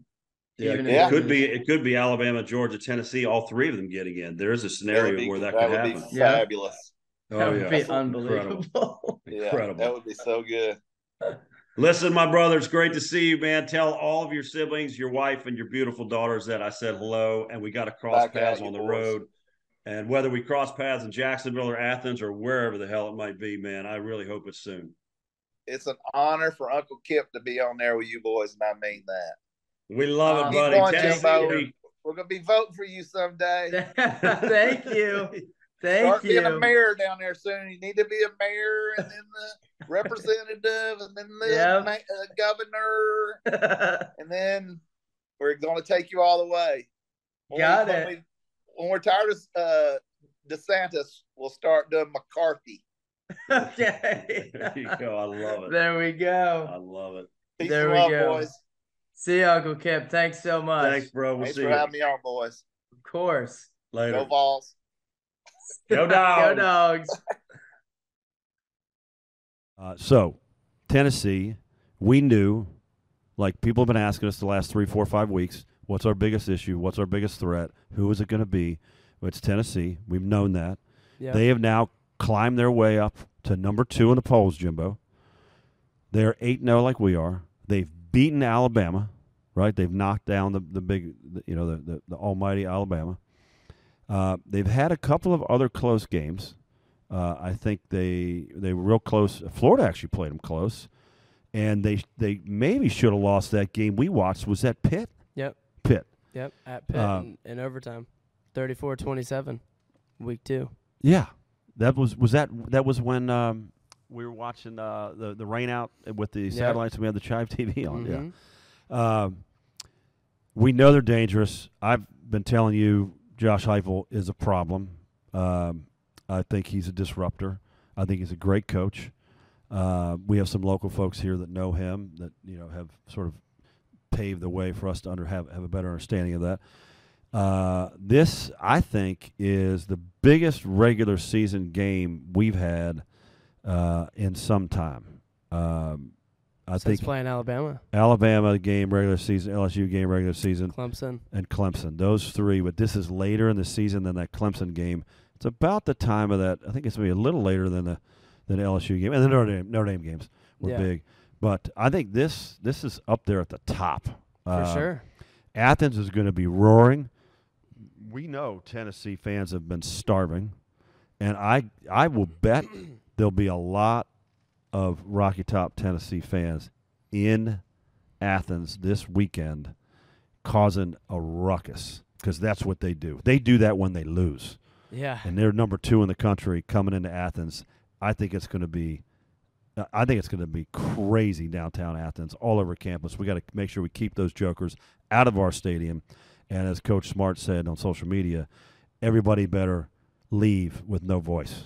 Yes, I agree. It's going to be, like I said earlier, the first one versus two matchup ever, um, according to the A P poll. In Sanford Stadium history, the um, C F P rankings come out on Tuesday, um, so we'll see where those rankings end up. I have a feeling that we will not be number one in those rankings. I think it's going to be Tennessee at number one in the college football playoff rankings because of their win over Alabama and that being their biggest quality win. Um, but, yes, I think there will definitely be a lot of Tennessee fans in Athens. I don't know how many will be getting into the stadium. Um, it'll be interesting to see. I know they Tennessee fans, like you said, are starving. They'd probably pay anything, a shit ton of money to get in the stadium. But um, also, like you just mentioned, they've had a pretty wild season so far. They came back and beat Pitt in overtime at Pittsburgh. They had a four-quarter game against Florida. The thriller, obviously, that most people watched against Bama.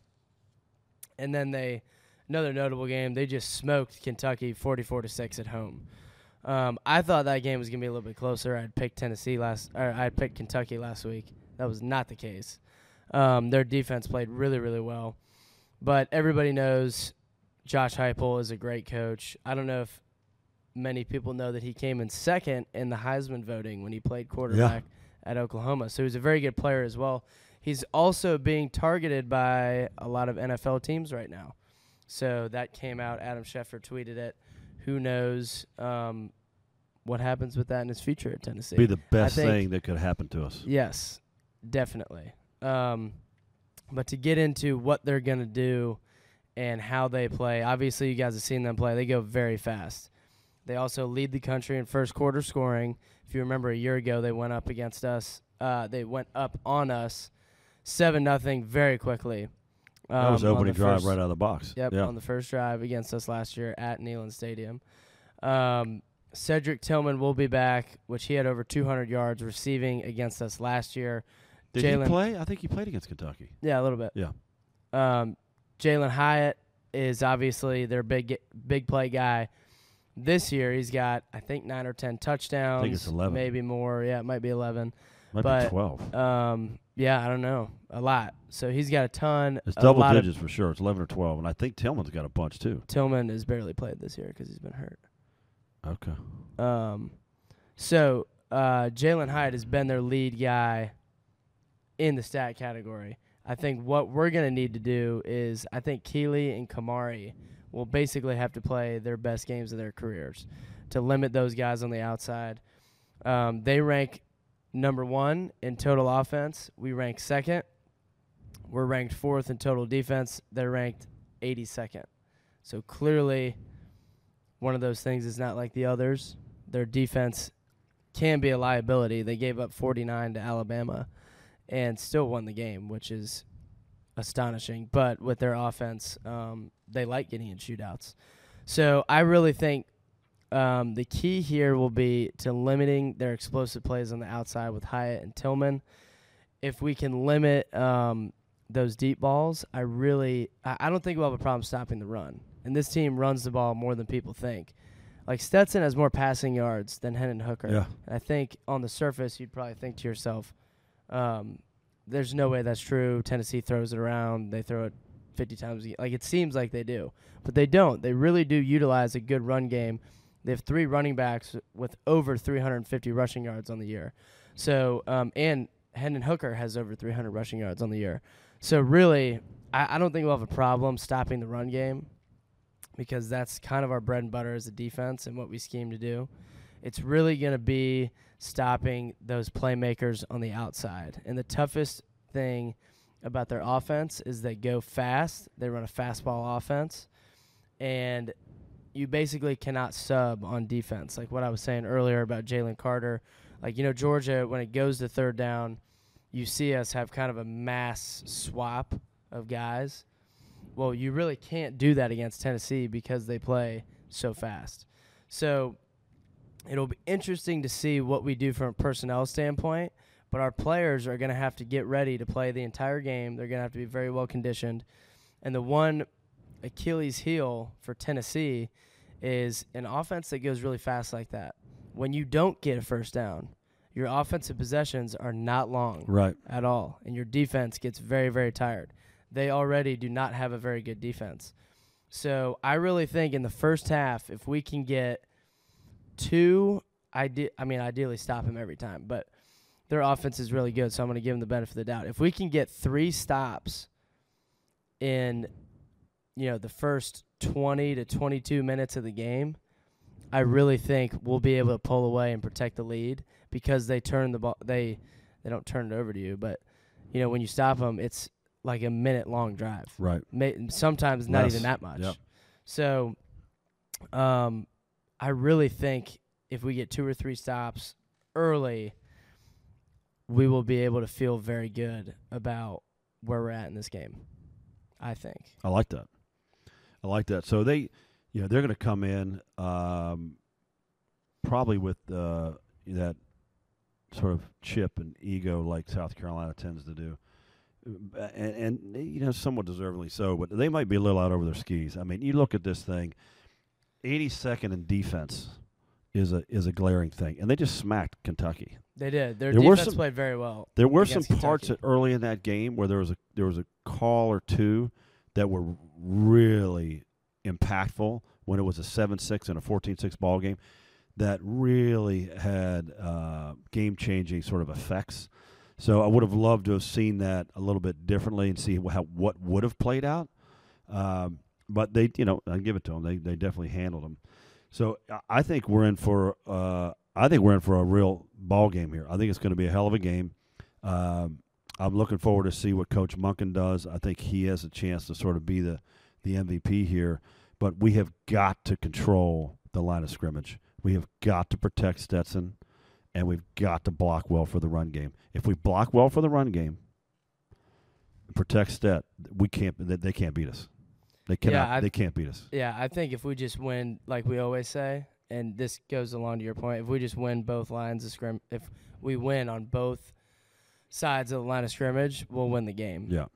Um, because when you look at it, also from the numbers of their offense. They average five hundred fifty-three yards per game, forty-nine point four points per game. They're fifty percent on third down, and they're seventy-three percent on fourth down.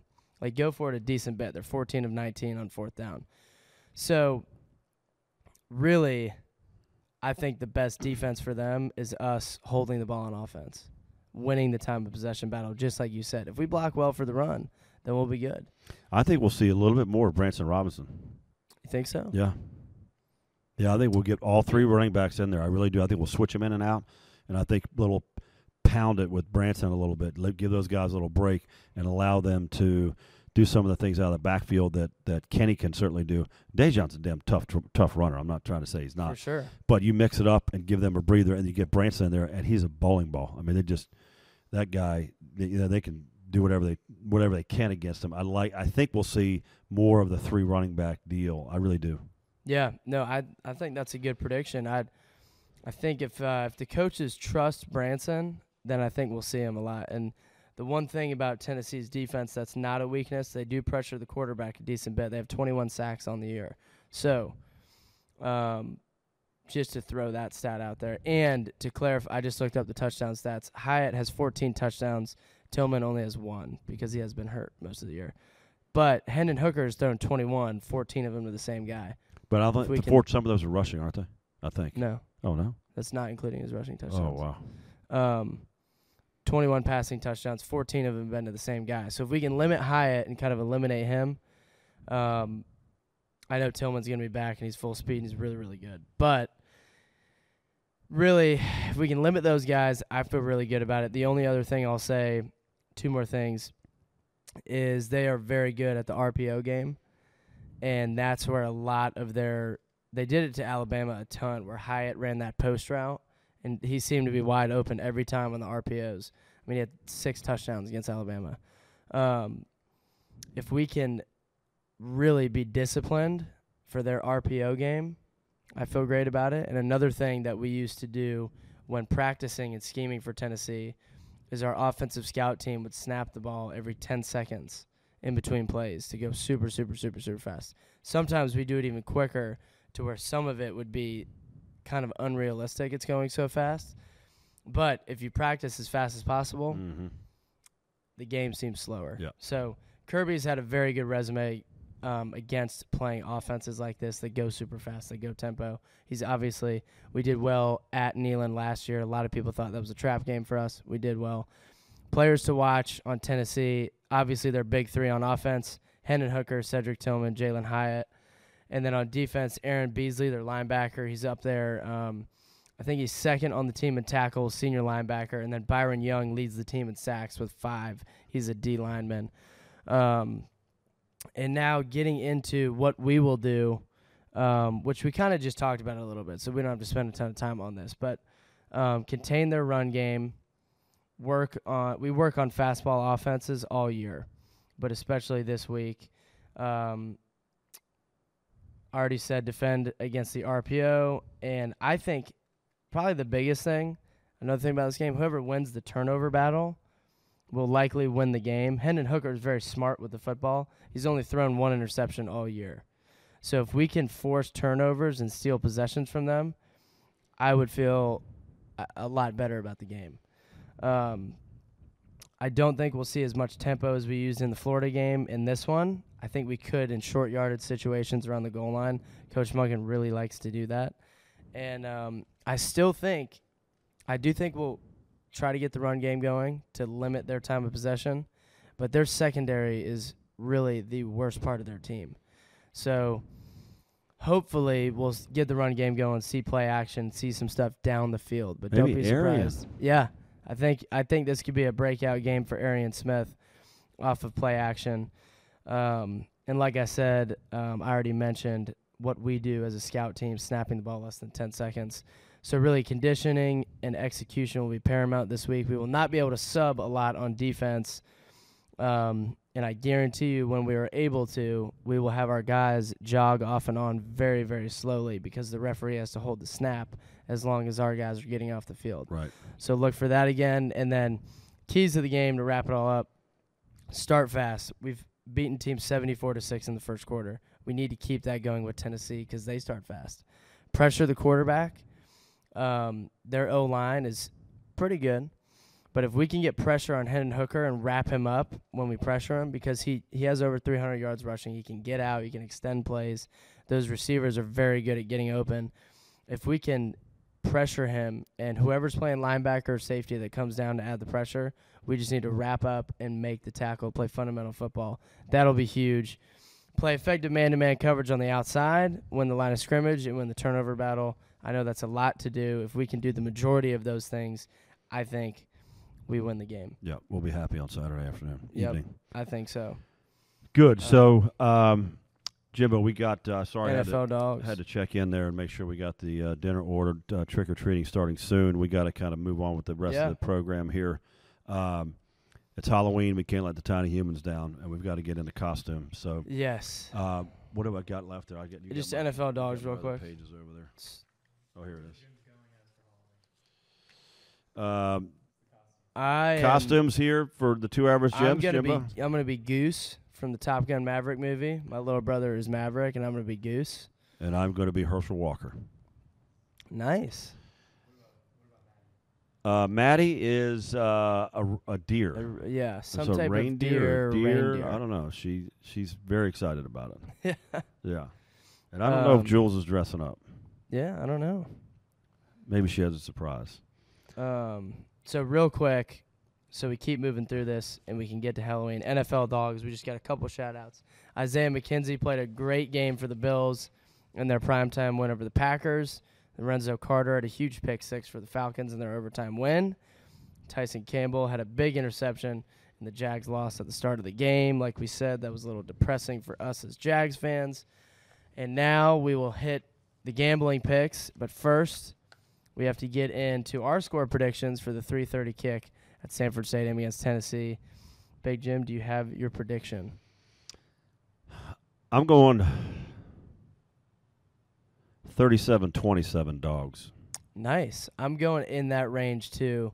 I'm giving Tennessee twenty-eight points. I'm going to go forty-two to twenty-eight, Georgia. So we're both got high-scoring affairs. Yep. Okay. Um, and then, so I've, our first game for gambling picks, Tennessee at Georgia. Georgia's favored by eight and a half. A lot of people are questioning this line. I'm sti- we're sticking with the dogs, yep. But I really don't think it's – if you get two to three stops against Tennessee, I really don't think it's that unreasonable of a line. I, I'm not, t- like, super scared about it. Um Next, Alabama at L S U. L S U or Alabama is favored by thirteen. Uh, I, I, I, it is a night game. Night game, L S U, big dog. Alabama, I think, wins the game. Uh, Brian Kelly may be getting his legs under him to some degree. I got to go with what our great friend Mike Perenio said out at the uh, Mandalay Bay Sportsbook and Casino. Yep. Take the dog. That's what I'm doing. That's what I'm doing, too. Yeah. I think Alabama wins, but I think L S U keeps it within a touchdown. Next, we move on to the A C C. Clemson at Notre Dame. This is a night game at Notre Dame. Clemson's favored by three and a half. Could be a big bounce-back win for Marcus Freeman. Clemson's luck runs out. The Irish pull it off. Yep. I'm saying right now, not only take the three and a half, the Irish pull it off. Marcus Freeman is getting his feet under him for sure. And there's quarterback stuff at Clemson. They've been getting by these games with some other sort of fringe help here and there. I'm going Irish win the game, and obviously three and a half points. That, that you know yep. helps everything. So I, I, I I'm take going the, the same. I think they're going to pull off a big upset. Next, we come back to the S E C for our last two games. Florida at Texas A and M. As you all know, we cannot pick Florida. A and M is favored by three. I th- I do actually think A and M pulls this one out at home because I really think this is a must win. I've been picking against Jimbo Fisher for the last couple of weeks. I really think this is a must win for Jimbo Fisher and that A and M team. He's three and five. Correct. He would be three and six if he loses this game. Yeah, I, that's why I'm saying this is a must win. I agree. I totally agree yeah. with you. So I, I think A and M pulls I'm, this I'll one go out with you there. narrowly. I'll go with you there. Narrowly. I think yep. they cover the spread. Auburn at Mississippi State. Auburn will have an interim head coach. We do not know who that is yet. I'm going with Mississippi State um, because I think Auburn is vulnerable. I think you will see some guys hit the transfer portal this week or announce their intentions, and they will no longer play this season due to redshirt rules and things of that nature. So I think Auburn's team will be a little bit banged up and just decimated from the coaching change. I'm going Mississippi State, minus thirteen. I could see why you would say that, but as the great Lee Corso says, not so fast, Jimbo. I'm going with my goddaughter, Care Bear, and the Auburn Tigers. Where there's crisis, there's opportunity. New A D today. He sets the tone. And one thing that happens when there's a crisis and everything's up in the air, everybody gets a little more focused, typically. They get a little sharper, and they try a little harder because it's like, we got to do this, we got to get it right, et cetera. I'm taking the dog, again, thanks to Mike Perenio's advice out in Las Vegas at Mandalay Bay. I'm going Auburn Tigers, Care Bear. You and I ride this one together, plus thirteen. Jimbo, we're together for four of those, but the Auburn game is the one that uh, is the difference maker. Yep, it is. We're going to have to see what happens. I'm excited. It's going to be a, a great week. I'm very excited for our game, but these are going to be fun games to watch. Clemson, Notre Dame at night, Alabama, L S U at night. After that Tennessee, Georgia three thirty window, I know Florida and A and M is at noon, and Auburn and Mississippi State, I don't know what time that game is at, but we have a lot of good football to watch this weekend. I'm excited. Like every Saturday, college football just won't let you down. Like Vern Lundquist told us, Jimbo, who's done everything there is to do, period, twenty sports around the world, he said college football is where it's at. Yes. I'm a believer. It's my thing. It's the number one. Uh, and certainly it doesn't it, – it never ceases to impress us week in and week out, just the flavor, the rivalries, the passion, the whole thing. This is a huge week for us, buddy. Um, on some degree, I wish we were going to be going to Athens like we had planned, but on some degree, I'm glad we're staying home. We're not going to be in the middle of the ruckus and be able to watch the game yeah. with friends. Could be a big Two Average Jims tailgate coming. Uh, that plan is in the works behind the scenes. We did have a vision meeting around one a m Saturday night on the river. uh, all kinds of ideas floating around. We'll see, so stay tuned and watch social media because you might be able to come watch the game with us. Uh, at a distinct location somewhere with some fun. Get out Thursday night to the Jacksonville Bulldog Club meeting. If you're local, five thirty at uh, Burrito Gallery over on Gate Parkway. Come see Trip and the Legacy Group over there. So thankful for their involvement and sponsorship, et cetera, with the Bulldog Club. We will be there Thursday evening. Watch party is Saturday at the same spot if you're going to be there. We may be on the river. We may be in a field. We may be on a farm. We're not exactly sure. We've got all kinds of fun ideas that came out of this win over Georgia, which tends to happen when you have a big win like that. Win over Florida. Uh, win over Florida, excuse me. Uh, we still have a little little bit of uh, fumes in us from the weekend. Uh, but it's Halloween, time for us to go do some trick-or-treating with the tiny humans, and uh, – Jimmy Evans, as always, a big thank you to you, and thank you thank to all Jimmy. of you guys for listening and watching. Please get involved in it somehow as far as commenting or liking it or whatever, and tell us. Tell us what you'd like to see or what you'd like to do better or ask us questions, whatever. We didn't get to our listener, listener questions today, but we will for sure double those up next week. Jimbo, that's all I've got for today, man. We need a huge Go Dogs this week, one versus two. Game day will be there. College game day yeah. will be in Athens. The place will be on fire, flammable. Yep. We got to really have a great week in practice, and uh, I wish it was Friday. or Actually, I wish it was Saturday. Me too. Yeah. Me too. Well, happy Halloween, everybody out there. Uh, thank you again. That's all for now, Jimbo. Go Dogs. Go Dogs, everybody. See you guys next time. See you next time.